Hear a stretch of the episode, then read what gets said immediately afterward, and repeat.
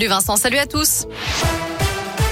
Dans l'actu de ce mardi, Nicolas Sarkozy et Lionel Jospin voteront Emmanuel Macron au second tour. L'ancien chef de l'État, qui n'avait jamais soutenu aucun candidat auparavant, a finalement pris position en faveur du président sortant, considérant, je cite, l'importance des décisions à venir. Quant à l'ancien premier ministre socialiste, il souhaite écarter Marine Le Pen. Fin de citation. La campagne de l'entre-deux tours se poursuit. Emmanuel Macron est prêt à revenir sur son projet de réforme de la retraite, ouvrant la porte à un départ à la retraite plutôt à 64 ans. Il dénonce par ailleurs les carabistouilles de Marine Le Pen à ce sujet. La candidate Rassemblement national, de son côté, sera l'invitée du 20h de TF1 ce soir. Un Villeurbanais de 54 ans interpellé avec plus de 127 kilos d'herbe de cannabis dans son fourgon. Il était arrêté à Saint-Vallier dans la Drôme alors qu'il revenait d'Espagne à bord d'un véhicule volé. Au domicile du suspect, les policiers ont découvert plus de 5000 euros en espèces. Il devait être présenté au parquet aujourd'hui.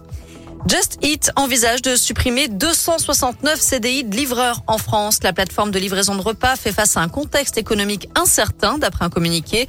Elle envisage donc de recentrer son modèle salarié sur 7 villes seulement, notamment Lyon, contre 27 actuellement.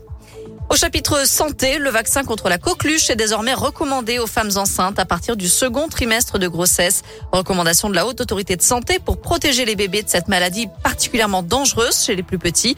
Depuis 2013, un millier d'enfants de moins d'un an ont été hospitalisés en France à cause de la coqueluche et plusieurs décès sont enregistrés chaque année.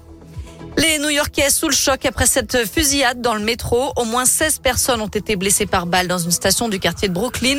La police a mis en place un périmètre de sécurité. Le suspect est activement recherché. À la page des sports du foot à suivre ce soir avec le début des quarts finales retour de la Ligue des Champions, Real Madrid face à Chelsea et Bayern Munich face à Villarreal à partir de 21h. Et puis en foot féminin, l'équipe de France affronte la Slovénie avec à la clé un billet pour la Coupe du Monde 2023.